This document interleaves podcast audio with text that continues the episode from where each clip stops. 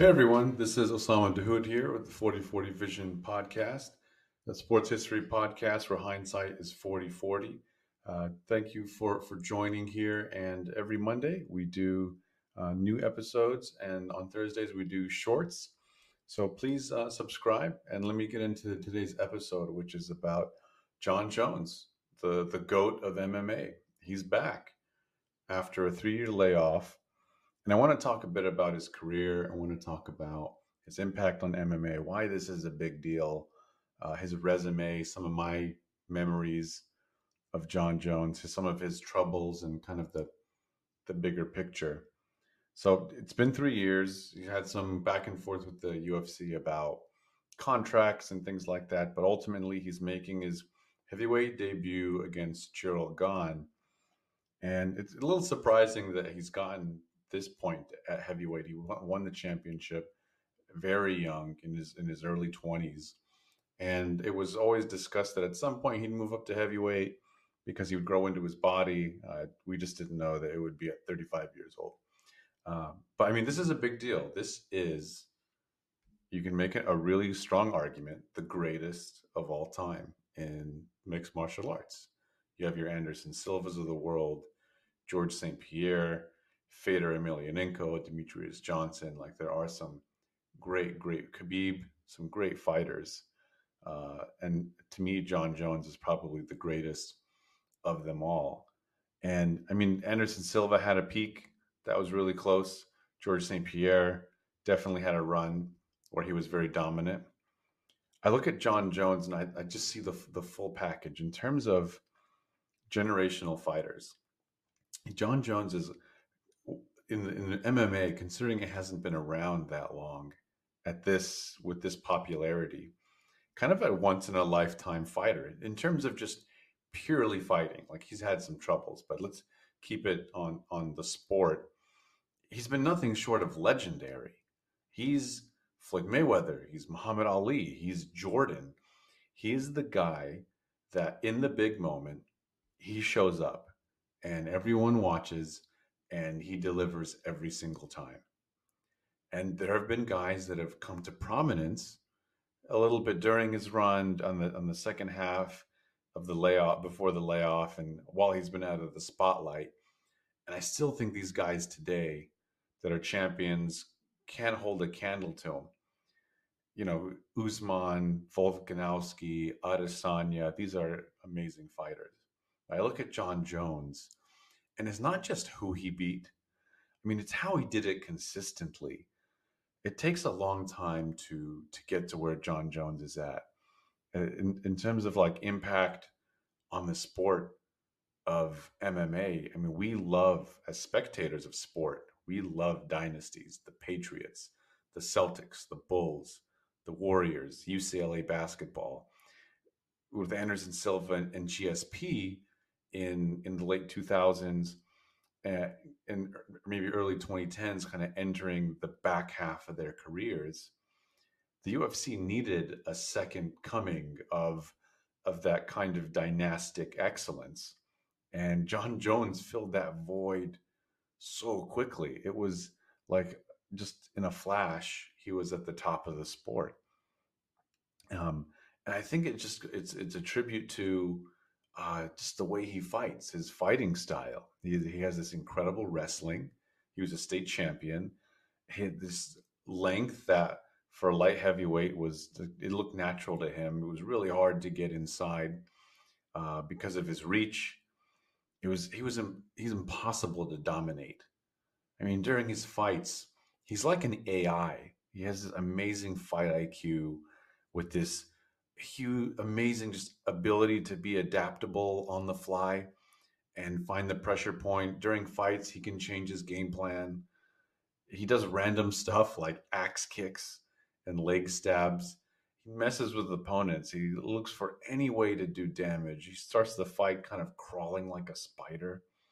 You know, he, Jon Jones, you look at the way he won his fights I don't think Jon Jones, you can just call him an MMA fighter. I think he's a violent machine in the way he approaches the sport of mixed martial arts.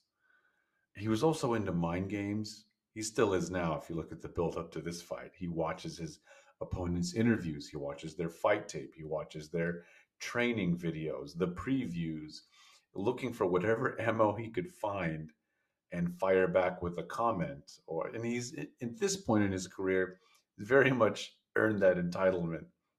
Um, but given that he won the title at such a young age, you know, he was a millennial amongst a slightly older generation of guys. And some of those older guys like Chuck Liddell and Shogun Rua and Rashad Evans, a little bit older, not uh, as much of an online presence as Jon Jones. He's a millennial. I, I think that that all of that kind of made it interesting to see him talk about um, Daniel Cormier and how hateful that looked. it was probably the most hateful of them all. Uh, looking back at like my first memory of Jon Jones, I remember him fighting Matt Hamill, who was a good like wrestling prospect. And I don't say this very often, to be honest. People say this a lot, but he really did just beat the shit out of Matt Hamill. Uh, he was dragging him around like a rag doll and on the ground, just going to town with elbow after elbow. And he was disqualified because he got really overexcited and he's throwing elbows like a stab at a dangerous angle and he got disqualified. And he got up off Matt Hamill, who was laying there in a pool of blood on his face. And it was one disqualification that you look at and you're like, yeah, I mean, he he was going to win that fight. I, I think anyone that no one looks at that loss as a legitimate loss on his record, and he just continued to dominate. Uh, I remember when he got the shot to fight uh, Shogun Rua. Rashad Evans pulled out of the fight due to an injury, and I think he it was only a month after his fight against Ryan Bader. He's in the cage, and Shogun at the time was I, I did a short on him at the top of the sport, and we're like, okay, I mean, this kid is the run has been good. Is he really going to pull this off? And he dominated Shogun and he made it look so easy.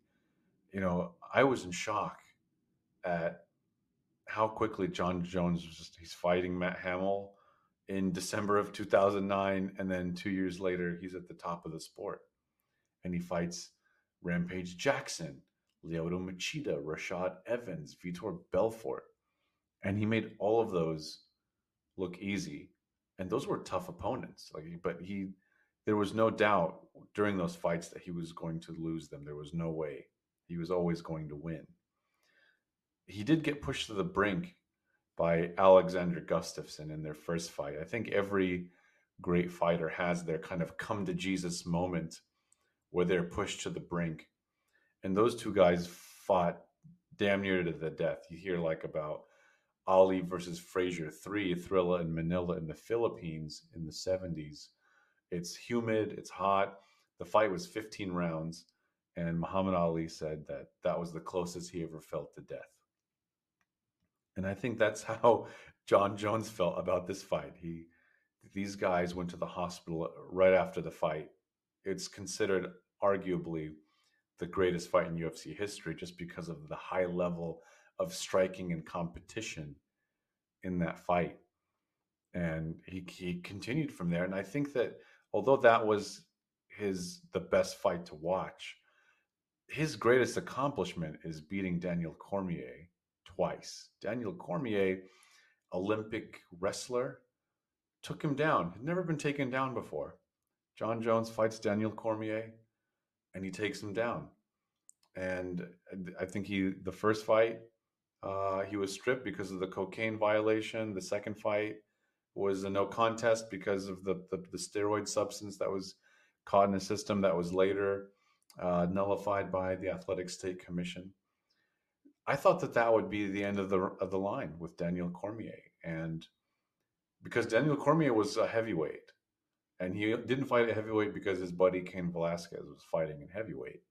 And some of these guys in the same camp they just don't do that. It's like an un, unwritten rule. If you train together you don't fight together. So he lost as big as he was lost a lot of weight to fight at light heavyweight. And he wanted the, the crown. And Jon jones wouldn't let him. And i thought that that was the most amazing thing i'd ever seen in the history of mma that he was able to beat daniel cormier like that. It's just so competitive. Um, he's had some trouble though. Although his resume is amazing, uh, some of these fight these great fighters they have their moments. Like Tyson Fury beat Vladimir Klitschko to win the heavyweight title almost ten years ago, and he said that he didn't feel like he had reached the top of the sport. It didn't feel like how he thought it would felt when he got there. And he went into this deep depression and a cocaine addiction, and he put on 100 pounds before he came back and fought Deontay Wilder a bunch of times. And Jon Jones, it's kind of hard to say. Like he was cleared of wrongdoing for any PEDs. The only banned substance he's tested positive for is cocaine. It's, and it's surprising because he continued to perform at a high level even though he had these lapses in discipline, it's just really shocking. Um, I think that if he wasn't cleared by the Athletic State Commission, I don't think we would be we'd be excited to see him, but I don't think we'd have the same level of excitement given that he would be labeled as a cheater, and that's just not the case. He's not considered a cheater. He's done some bad things. There's the domestic violence issue. There was he hit he was a hit and run with a pregnant woman. I mean, he's done some dumb terrible things that are a tarnish on his legacy. He does have some of that in him. When it comes to purely fighting, I can separate the art from the artist. Uh, just talking about the pure science of, of what he does in the octagon. So, moving up to heavyweight, this is a big deal for Jon Jones, uh, the goat of the sport. It's another opportunity to add to his legacy. He's got a Tom Brady moment here where you can have a second Hall of Fame career if he can win the heavyweight title. And if there's anything we've learned about Jon Jones, like he's up to the task. There is no challenge too great for him. He's simply the best. That's the episode. I hope you enjoyed. Please subscribe, please download, please share all of the above. We really appreciate it. Apple, Spotify, Overcast, wherever you get podcasts. Uh, these shorts come out every almost every Thursday. We try. Uh, and Mondays we have new episodes all the time. And our podcast is evergreen. There's a lot of good stuff we've done in the past, like what if, super hypothetical fan fiction stuff for teams like the 49ers, the Cowboys, the Raiders, the Buffalo Bills. We've done the, the Golden State Warriors. Uh, we've done a couple of lookbacks on on on eras and legacies. Interviews with uh, Mohsen Kaysen, who's a professional boxer, uh, development staff manager for the Golden State Warriors. Uh, so go back and check all that out. It doesn't get old when you go back and, and, and listen to it. Um, I hope this does it either. Again, I appreciate you for listening. Thank you very much, and we'll see you next time.